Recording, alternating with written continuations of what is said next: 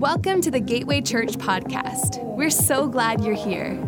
We pray God speaks to you through this message and through His Word today. For more information about our church, please visit us at gatewaylife.com. Now let's tune in to this week's message. Today we're going to continue our series titled Resilient. And just as an encouragement, I hope today you think right now, what is my mindset right at this moment? And what is my, my perspective, my posture as I'm coming in to receive, because this is a big series. So you could take on, Paul talks about being an athlete, being a soldier, being a farmer. Take one of those postures today, lean in, because here's what we said in week one we're going on a, on a God journey.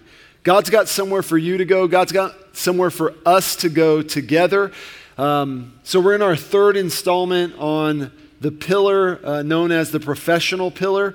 Week one was the uh, spiritual pillar, week two was the physical pillar. But the reason why we talk in terms of pillars, and there's six pillars we're going to be discussing through this series, is because pillars preserve power. Romans 8:11 says the same spirit that raised Christ from the dead lives in you. But these pillars, emotion, emotions, your physical body, your money. All these pillars, they preserve power. And when these pillars are not strengthened, when they're not fortified, when they're not stabilized, you leak life. You leak energy, you leak power. So we want to strengthen these pillars because there's a journey that's ahead, all right? Proverbs 25, 28 puts it this way Like a city without walls is a person who lacks self control. In the ancient world, walls were the protective mechanisms to defending and protecting against vulnerability. And I believe these pillars that we're talking about are the things that will protect your vulnerabilities. And they have to be strengthened. And we've seen that they aren't. And so this is our moment to begin to prepare and to awaken and to lock down uh, the life of God for the journey that is ahead. So, we're going to jump into our assessment, but just to know what I'm working with today, by a show of hands, how many of you here are in full time ministry? By a show of hands. Okay, great. Put your hands down. Uh, let's get started on our assessment, okay? So, what I want you to do is you're walking in, you should have received this assessment. Take out your phone, please. Open up your camera app, put it over the QR code. It'll pull up the uh, professional assessment for you so that you can take it. We're going to do it right now. Everybody, uh, please jump in. And if you take it online, that is going to help us in really seeing collectively where we're at. But let me just encourage you personal assessments that we take are probably the lowest form of assessment. The highest form is when you begin to invite others into your life to see if these actually are things that you're doing. But that's just a side note. All right, question number one. My career is very fulfilling to me. I love what I do. Is that never true? Rarely true? Infrequently true, sometimes true, usually true, or always true. Number two, my career challenges me and it keeps me learning and growing. Where does that fall? Number three, I am very good at what I do. It's all right. This is your time to say, I'm very good at what I do. Number four, I intend to invest in my own personal development in this calendar year, which is almost over. I intend to invest in my own personal development in this calendar year. Number five, I recognize that my work, it matters to God. My work matters to God. Number six, I worship God with my work. I worship God with my work. Number seven, I help others in my work. I help others in my work. Number eight, I know what it means to live each day with purpose. Each day with purpose. Number nine, the work God has given me, I use to help others. The work God has given me, I use to help others. And number 10, I'm emphasizing some things here, by the way.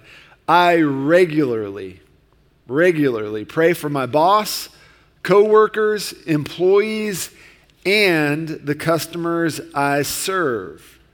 regularly pray for them. Great. Take that, set that aside, and just a reminder today we're going to be talking about the area of life where we all spend the majority of our energy, our emotions, and our waking hours. And in the first week, we're going to be covering really mindset and motivation. And then in week two, we'll, we'll be talking about the methods or the practices or the ways that we can begin to build habits towards this pillar. But today we're going to be talking about mindset and motivation. And of course, we're talking about work, the professional pillar. Now, here's what I want to tell you there's going to be some tension. You're going to experience some tension in this message. It's just going to happen. So I just want you to lean into it and just remember we're here to grow. And when we think about growth, rather than it being some ethereal thing, the way that I interpret growing is are my perspectives shifting? Is my mindset shifting? Is my language shifting? And then ultimately, are my actions beginning to shift? That, that is growth. Here's what Romans 12 1 in the Message Bible says it's great. Here's what I want you to do God helping you. Take your everyday, ordinary life. You're sleeping, talked about that last week. You're eating, also, going to work, and walking around life and place it before God as an offering. That's what I want you to do. Title of uh, my message is this Why work? Why work? Why? Work. We're going to be talking about the theology of work. And like one author said, when you see this, it's like discovering a new continent. So here's the question to start, not a trick question, by the way, and I need you to respond. How many hours are there in a day? Okay, I heard some different answers. 24 hours. 24 hours in a day. Let's break down. Hey, nobody, no shame, no condemnation. We're all, we're all here to grow, right? Um, let's break down the average 24 hour day, okay? So, here, if you got the first one wrong, uh, let me come back with this one to help you out. Um, how many hours does the average American sleep? Eight. That's right. Not counting college students or parents of young children. Um, eight hours, okay? And the average American works about how many hours a day ish? Eight, that's right. All right, so be doing the math with me. Then you have to get to and from work. So uh, they say the average commute here in the Phoenix area is one way 25.4 minutes. Don't know who comes up with these, but one way. So if you go to and from work, that's 50.8 minutes. Let's say you grab a cup of coffee, get some gas. Let's just round it up to an hour. So be doing the math with me. Uh, how many of you um, daily you exercise, excuse me, you move daily? All right. They say on average that's about an hour. Um, so if we include eating, in your to do list, grocery shopping, errands, which is usually about two hours, that's about 20, 20 hours, okay? Uh, so there's four hours left, and on average, uh, what do we do with those additional four hours as Americans? What would you think? Watch TV, scroll on our phones, right? Get distracted by some device. That's true. That's true. So, so think about this. Half of every single day, half of our awake hours, not our sleeping, half of it is spent working. Sociologists say that over the course of our life, including vacations and retirement, that one third of our life is spent working. Hope I'm, I'm not like you're, you're feeling depressed right now. No. There's three perspectives when it comes to work. To some people, work is, you dread it. It's something you dread, something like even now, as I just mentioned it, you're, you're thinking tomorrow is Monday and you have to go to work and there's, there's anxiety. Um, while you're there, you count the hours until it's over. It's, it's boring. It's a curse. And I was recently, how many of you enjoy Chipotle on, on, on the regular? I do. You know, Chipotle makes phenomenal burritos and things like that, but there's some things that they, they, they've got some philosophy on the back of their, their bags that you buy. Like, here's, here's what I saw recently it said this Hope that in the future all is well. Everyone eats free, no one must work, and all just sit around feeling love for one another. Right? Some people, I think, when it comes to work as a curse, they agree with the whoever this Chipotle the- philosopher was or whatnot, right? But is it accurate? So to some, it's a curse. To others, work is it's where you derive meaning and significance, satisfaction, self worth, belonging, value, identity. I'm a banker, I'm a doctor, I'm a v- the VP of sales, I'm the CEO, the CMO, I'm an entrepreneur. It becomes this source of identity and idolatry. There's intimacy with, with the image, it's, it's where you worship, you sacrifice health and time, your children, your, your marriages for work. It's, it's an addiction. If you look at Workaholics Anonymous in the United States, they ask these questions, right? Are you more excited about work than you are your family? Do you take your work often and frequently to bed with you? Has your family or friends, have they just given up on you showing up for events or dinners or things like that? While you're driving, while you're falling asleep, while other people are talking to you, do you often think about your work? That's the questions that they ask. Right? Work is a God. Singapore, the average work week is 85 hours a week. In the USA, it's 55 hours a week. And in Europe, it's 35 hours a week. So, should we move to Europe? Some of you are wondering. I mean, so there, there is this, this, this concept of, of unhealthy worship, and there's, there's healthy worship as well. But to some, it is a curse. To some, it's a God. How do, how do you see work? How have you seen work? How do you define it? And how is that shaped, informed in your life? I mean, why do you go to work? What motivates the work that you do? And when you do the work or the work that you've done, where was your mind at? What was it set on? All of us have stories that are important. And our stories, they've shaped our view of work. But remember, God has a story. God has a story, and His story also intersects with our story for us to be able to get a proper view and perspective of work. And His story on work starts in the first sentence in Genesis 1. It says, In the beginning, God created the heavens and the earth. The words for the heavens and the earth is a Hebraic idiom that means from top to bottom, everything. In the beginning, God created everything. God, the first glimpse we get of Him, He is working. He's at work. He's crafting, he is creating, he's forming, shaping, architecting, he's taking raw materials and he's forming things. This is important. As the story unfolds in Genesis 1:26, then God said, "Let us make mankind or humans in our image, in our likeness, so that they may rule." This is a Hebrew word, radah. Everyone say radah. And its meaning is important.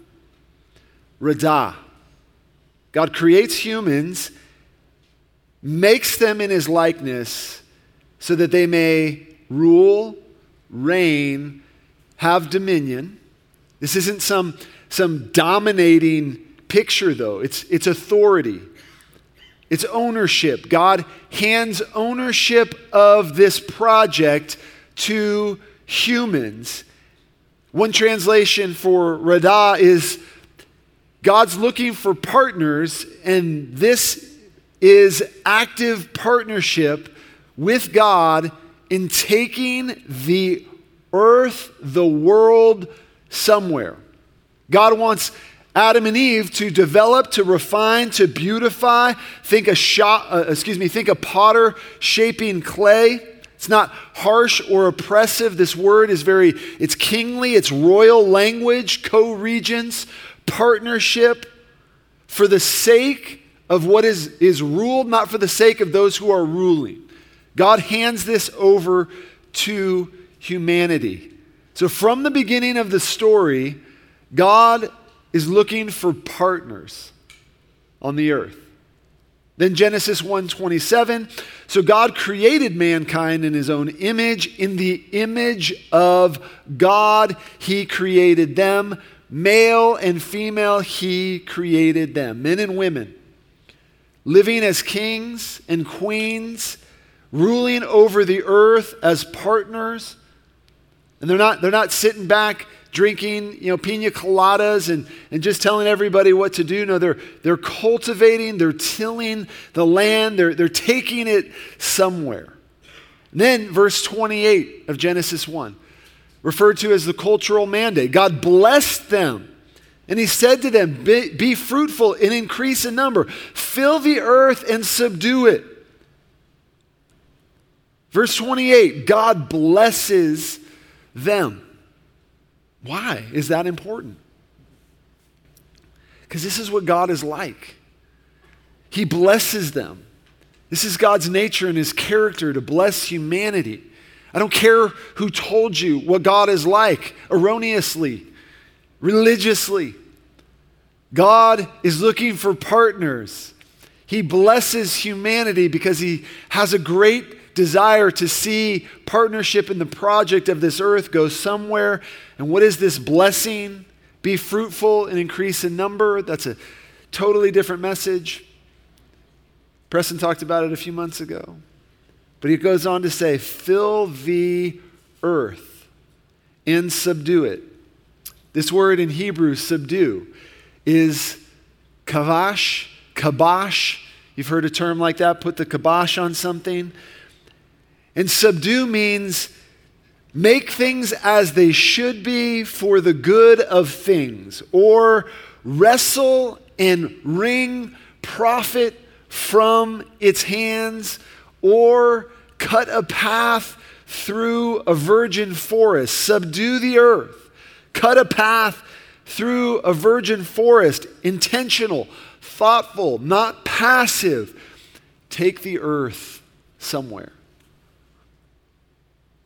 Why were humans created?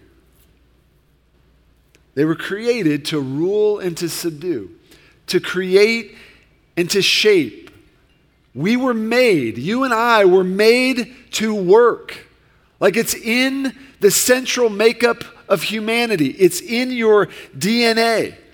And there is this myth that floats around the church that who you are is what's important, not what you do. But really? I mean, who you are, of course, is crucial. Your character and your identity, but what you do matters. It's central to your role as an image bearer of God. I mean, guys, what's, not to be stereotypical, but what's the first question another guy usually asks you? What do you do? What do you do? And here's why. Think about this for just a second. If you've ever or are experiencing unemployment, it's gut wrenching. When, when I've sat down with people who are in transition, could be that they've had a, a significant role at a company for several years, and there's a transition, and, and, and their view is work is in some ways it's, it's a God that title, that amount of money that they've made, and the very first question when they lose it, who am I? Who am I? Right? Because work's not meant to tell you your identity, but for many, that's what it does. So when they lose their work, who am I? Or you transition to retirement, yeah, who am I? I get it. God never intended work to give you a sense of identity. Here's who you are you're a son or a daughter of God. But because there is this, this tension there, many times when people are out of work, or people who retire early, if they don't have a proper theology of work and understanding, they become very grumpy and unhappy. Because when we stop working, the central design of God's makeup for us, when we stop creating shalom, bringing wholeness to the earth, the thing that's embedded in our DNA, we stop being fully human, fully alive and awake. And I know that this is going to pop some of your bubbles, but like we were made to work. Genesis 2:15, the Lord God took the man, put him in the garden of Eden, which Eden means pleasure or delight, to work it and take care of it. Work in Hebrew is this word avad or abad. And the first glimpse that we see of humans, just like the first glimpse we see of God, is working, ruling, reigning. So the first blessing in the story is work. So, question true or false? Work is the curse. False. God blessed them and he says, get to work. And this word for work is a Hebrew word that everywhere else we see it, it means one of three things work, service, worship. Work, service, worship. So, Adam, he didn't worship God in the garden just by reading his Bible and praying and staying away from a few bad apples. That's a cheesy dad joke. Um, he worshiped God by doing the work that God gave him to do in the garden and to do it well. This is why the majority of the parables that Jesus told had a workplace context. 39 of the miracles recorded in the book of Acts occurred outside a church setting because it's apparent that God is as concerned with displaying his power outside the walls of the church as he is within it. Because every person, through the lens of the theology of Scripture of work, every person is in full time ministry. See, God is, is working with us to create shalom, wholeness, beauty, to bring uh, order to chaos on the earth. It's why when you read God giving this cultural mandate, Adam's sons in Genesis 9, 10, 11, they begin creating technology. They begin using this technology in a bad way for themselves. They build the Tower of Babel, God intervenes. This is the story time and time again. We read first and Second Kings, and God, or in Genesis 12, God is, appoints Abraham. He, he gives uh, a mandate to Abraham uh, for his people, the Israelites, the Hebrews, and they begin to take the cultural mandate, and it becomes very self centered and self focused, and kings rise and kings fall, and miss the point and miss the point, and God seems to be okay. He hasn't changed where the story is leading us. It starts off in a garden in Genesis 1. Read Genesis 20 and 21. The story ends in a garden that has now been cultivated, that is now a city. There has been, there has been architecture, design. So the third perspective so work can be a curse, work can be a God. Work is worship. Work is worship, right? The work that you do as an entrepreneur, the work that, that you do as a domestic engineer, maybe a stay at home mom, a stay at home dad, the work that you do as an EMT, the work that you do at Intel or whatever digital company you work for as an investment banker is worship.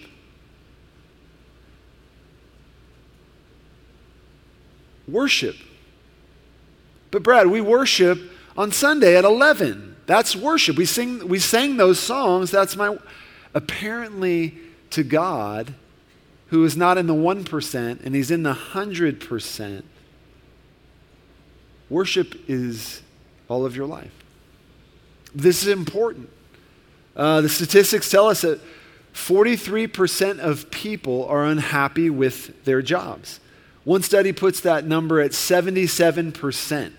77% of people are unhappy with their jobs, and every year that number goes up and up and up. Question Anyone here unhappy with their job? Don't lift your hand. Think about it. Why? Well, as the story continues from Genesis 2:15 to Genesis 3, we know that Adam and Eve sin and their decision to eat from the tree of the knowledge of good and evil distorts, diseases this story. So we read in Genesis 3 17 through 19. And to the man he said, Since you listened to your wife and you ate from the tree whose fruit I commanded you not to eat, the ground is cursed because of you. All your life you'll struggle to scratch a living from it. You identify there. It'll grow thorns and thistles for you, though you will eat of its grains. By the sweat of your brow will you have food to eat until you return to the ground from which you were made, for you were made from dust, and to dust you will return. God curses the ground. Toil, thorns, thistles, pain, sweat of your brow. So the blessing is to rule, to reign, subdue. Genesis 1 2, life is like it's starting, it's in this rhythm, it's, it's working, it's humming along. It's like if I had a stack of white papers that were all ordered, things are happening in Genesis 1 and 2. Genesis 3, sin enters. I take that stack of white papers and I just fling them, and they're totally disordered and chaos. That's what we see. Disruption to the way of life. The blessing is cursed, and humans need to be saved. Humans need to be saved. And we need to broaden our perspective of salvation. So, yes, it means to be put into right relationship with the Creator, but also to put back right with creation and work. We have to see it correctly. We were created by God to rule and to subdue the earth. And we see this in Ephesians 2 8 through 10, which we like to quote one part. We don't like to finish it though. But Ephesians 2 8 through 10 says, Yes, it is by grace you've been saved through faith. And this is not from yourself, it is the gift of God. Verse 9, not by works, so that no one can boast. Yes. That salvation did not come through your efforts, but through the death, burial, and resurrection of Jesus. But Paul doesn't stop his flow of thought. He goes on to say in verse 10 For we are God's handiwork, created in Christ Jesus to do good works, which God prepared in advance for us to do. Good works. Prepared for you in advance to do. What are good works? Well, here's some thoughts from various authors and scholars. One, one person says these are the good works it's the expenditure of energy, manual or mental or both, in the service of others, which brings fulfillment to the worker, benefit to the community, and glory to God. Dorothy Sayers, a British writer, from half a century ago said the be- that the best way to serve others with our work is to serve the work. The best way to love and serve others with our job is just to be really good at our jobs. If you're a pilot, the best way to serve your passengers is to be a really good pilot. If you're a chef, the best way to serve your customers is to make really good food. Amen. If you're a neurosurgeon, the best way to serve your patients is to be a really good doctor. I mean, question are you good at what you do? Or the work that you've been given, were you really good at it? Did it display God's beauty? Does it display God's beauty? Why? Why not? It might tell you that you've been leaning into a perspective. What does it matter? Who cares? Work is the curse. It's terrible, you know, whatever it is. But but is that in alignment with God's view? God's pers- perspective and actively partnering with humanity to take the world somewhere. Dorothy goes on to say the church's approach to an intelligent carpenter is usually confined to exhorting him to not be drunk and disorderly in his leisure hours and to come to church on Sundays. What the church should be telling him is this that the very first demand that his religion makes upon him is that he should be good at making tables. He should make good tables. I mean, how many of you, not some of you who might be struggling with uh, uh, you know, too much shopping, but how many of you have ever purchased a piece of furniture where a craftsman took maple and created furniture, and when you see that piece of furniture, it's like something just comes alive. Like you, you get this, this, this sense that, like, wow, that's incredible. That, that's, that's displaying something of the God uh, uh, that, that is the one taking this world somewhere. Or I, I may break it down to this on a daily basis. Maybe you have gone to and you're such a purveyor of coffee, and there's a barista who she or he puts their, their very essence and artisan into your cup of coffee, and they do coffee latte art or whatever it is. And when you take a sip, it's like there's angels dancing on your tongue, right? Like you've, you've felt God's beauty or God's glory in it. You may not have been aware that that's what you were experiencing, but when people do really good work that fits them, blesses others, it displays something. Work should, in fact, be thought of as a creative activity undertaken for the love of the work itself, and that man, made in God's image, should make things as God makes them. As God makes them, for the sake of doing well a thing that is well worth doing. God works. You're made in His image. There's also bad work. Work that does not create shalom, doesn't help others, doesn't bring beauty. But before you wrestle in the tension of the work that you do, on Thursday night, we had a young lady who was feeling this way. She was seeing what I was saying, but she's like, I deal cards at the casino, and I'm around people that are intoxicated a lot. Does my work? Does it? God calls you salt and light, places you in the middle of brokenness to repair and bring beauty. You're out where the action is.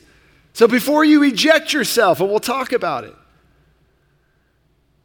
see things from His perspective because you were created for good works. The word we use for good works, that's really only, it's really not that, that long ago that we took on this word by theologians is vocation. The Latin word voca for to call, vocation. It's an, kind of an old, sometimes outdated, overused, also brilliant and stunning, essential and captivating word that we need to grasp a calling from God. For some of you, you know, you hope that is your, your job or your occupation or where you get a paycheck, but it's not always. I mean, it's how God designed you, how God called you to serve in this world. Occupation is what you do to make a living, but vo- vocation, by what I just read, it's, it's, it's work that fits you. It helps others, it glorifies God. I mean, there should be moments where you're working and you're like, this fits me. This, this is, fits me. Can you say that about what you do? Is it your perspective?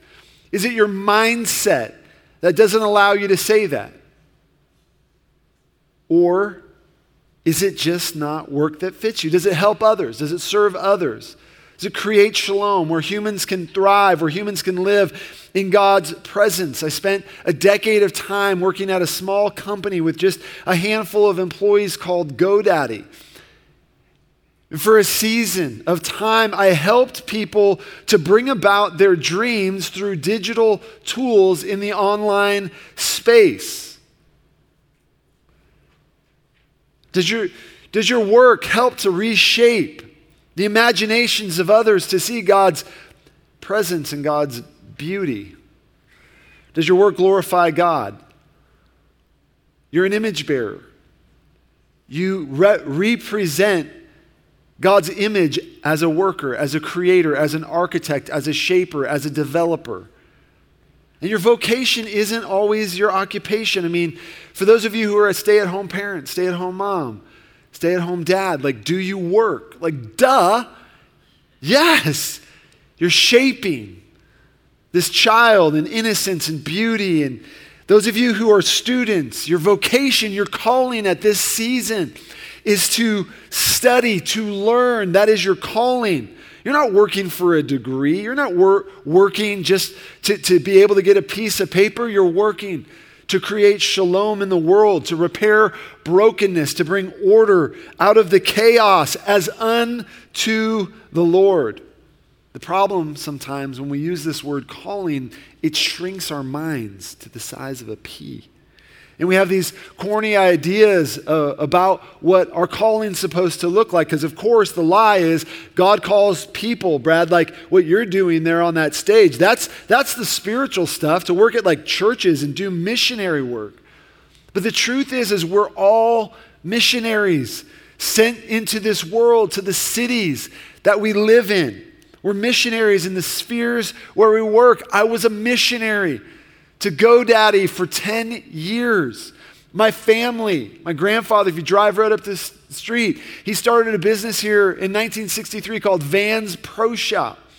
Now, he didn't necessarily have this perspective in theology, but when I grew up, we, my family in, in Ventura, California, we had a golf shop, and I watched my parents in their work create a, a space and a place where people would experience and buy great golf equipment get their golf clubs re gripped and re whipped, and they would see and love on those people. I saw that work. But sometimes our idea of spiritual work is quite possibly opening a coffee shop and calling it Hebrews or Holy Grounds. Like, really?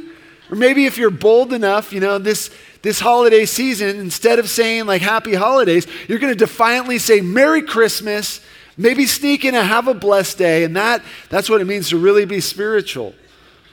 Or maybe your idea is you got to force these awkward moments. Maybe you're in insurance sales. And so you, you, you, think in your mind, now that I've sold you life insurance, how about insurance for life after death? That's, that's where the spiritual stuff is. No, and I'm not against wearing your WWJD bracelet. But this idea that, like, if you're a dentist, you have to etch, uh, you know, John 3 16 on somebody's crown is just limited. Like in the Hebrew language, Isaac said it in, in the spiritual pillar, in the Hebrew language. Genesis through Malachi, there's no word spiritual. There isn't a word for spiritual. It's not there. And the reason why is God is not in the 1%, He's in the 100%. All of your life matters to God. Now, in the New Testament, Paul uses a word for spiritual, and it means animated by the Holy Spirit. Animated by the Holy Spirit, the teacher, the Hodegeia, the mountain guide. Like, that's, that's so huge. Like, that's so huge for us. It all matters to God. Bible, re- Bible reading, prayer, church attendance, we classify that as spiritual. But to God, Worship is ascribing worth, displaying God's beauty, representing God, showing up and showing off. That's why Colossians 3 23, Paul says, Whatever you do, whatever your task may be, work from the soul. Put in your very best effort as something done for the Lord and not for men. Brad, you don't know my boss. God's your boss. You don't know the story of the person that you're working with.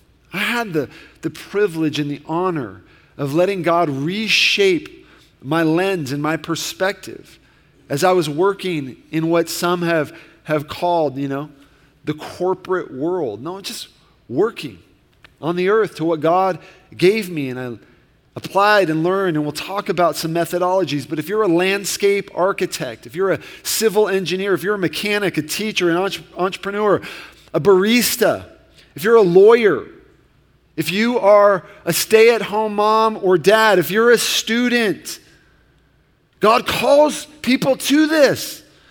It's important. Does it fit you? Are you helping others? You need to see your work as a calling from God. And in order to do that, we have to address some messages. First is work is means, a means to an end. This idea like We work to play, I work for the weekend, I work for money. No, you don't have a proper theology, a framework, a lens of work. You've bought into the lie. The American dream is devolved. Make as much money as you can in the shorter, shortest amount of time as you can so you can retire and play golf in Florida. No. This is a recent idea, this is a recent perspective. It started off if you work hard, you can make a life, but now it's we work to live rather than you actually live to work. It's in your DNA. Your radah, your ruling, your authority on this earth needs repair. And the second message is certain work is sacred, it matters to God, and other work is secular. This sacred secular divide. I like what uh, A.W. Tozer said. He said one of the greatest hindrances to internal peace which the Christian encounters is the common habit of dividing our lives into two areas, the sacred and the secular, so that we live a divided instead of a unified life. Pastoral work, missionary work, that's the stuff God is into. No, no. If you, if you think that way, you eject God from your life, you push him out.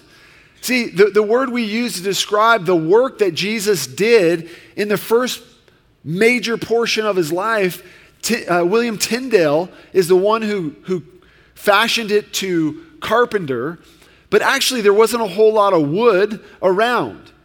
Jesus was, the, the, the Greek word is tekton. He was a mason, he was a builder, he was a construction worker. I mean, and he spent the majority of his time doing that. The three years that we look at as ministry, and by the way, ministry just means service was, was small, important, but the other part was important too. That's why 50% of his parables are business illustrations, because what you do matters. We need bankers, baristas, architects, electricians, electricians, plumbers. You repair brokenness in our worlds. You bring a sense of shalom. When your sprinklers when the heads pop off and water is bursting, you need a plumber, you need a landscape architect. I need them to bring shalom. They're there to do that. You do that. The work that fits you helps others, glorifies God. Guys, it's really important.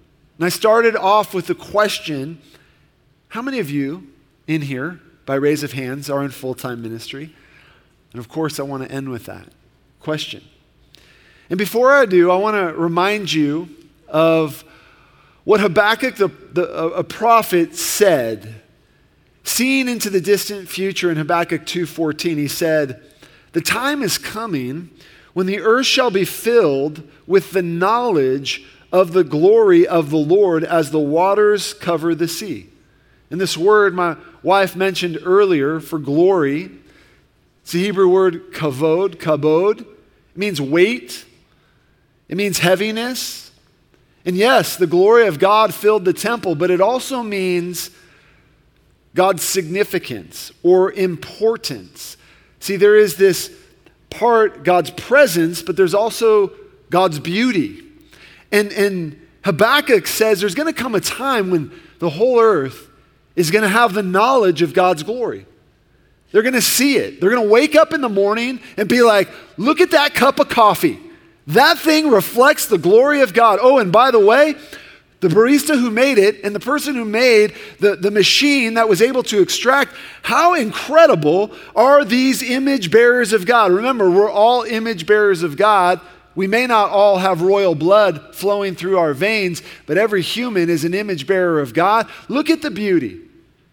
And those people who harvested these coffee beans, there's coming a day when the whole earth will be awakened that that chair you're sitting on and the amplification of these speakers came because somebody used they used their gifts and their skills in such a way and we miss it. You drove on roads this morning past uh, architecture and landscape design.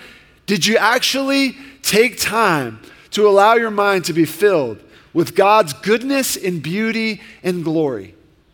The truth is is no but what if, instead of starting with the whole earth, what if this church, what if this church could grasp this and say, God, fill us, so that we would turn to one another and see God's glory. What do you do? Oh, I'm a nurse.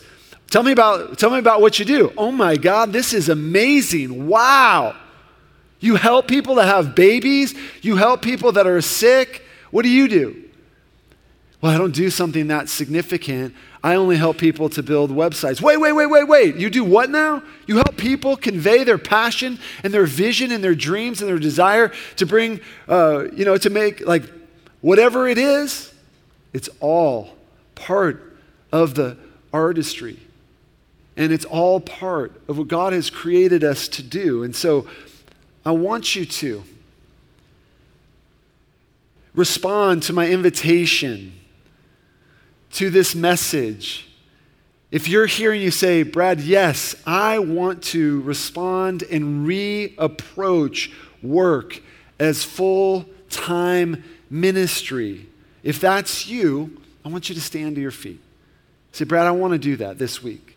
You can stand on your feet right now if that's you. Just invite you to stand. And those of you who are here, you say, Brad, well, I'm retired. Well, I might just encourage you to get refired rather than retired because we have a group of 80 uh, year old ish people that are, have jumped into our trunk or treat to be able to build and craft uh, a trunk for kids who are going to come that are out, outside of our community, from the community. They're using their gifts and their talents and their skills so that they can be a blessing. I, I encourage you, get in on the action. You're not retired. You have work, things, find what God has fashioned you. But the way that I want to end with you is like they would end uh, years ago if there were going to be missionaries that had accepted the call to go overseas they'd give them a they'd give them a ticket so they could get on the boat and they'd immediately leave that next day i want to commission you to go out into your world and to serve and to help others and ask God, God to open up your spiritual eyes of understanding that you would see the work that you have done, the work that you are doing as significant and important and there's people that God's put around you, that He is actually having you to go out. And we'll talk next week on how we're going to do it. But let me commission you. So, would you just close your eyes and just receive this? I'm going to read Romans 12, 1 and 2 over you. So, here's what I want you to do God helping you. Take your everyday, ordinary life. You're sleeping, you're eating, you're going to work, and you're walking around life. And I want you to place it before God as an offering each day this week. Embracing what God does for you is the best thing you can do for Him. Don't become so well adjusted to your culture that you fit into it without even thinking. Instead, fix your attention on God. You'll be changed from the inside out. Readily recognize what He wants from you. Quickly respond to it. Unlike the culture around you, always dragging you down to its level of immaturity, God brings the best out of you, develops well formed maturity in you. God, give us eyes to see. See like you see. God, you're a worker. You work, you shape, you craft, you create. You're an artist.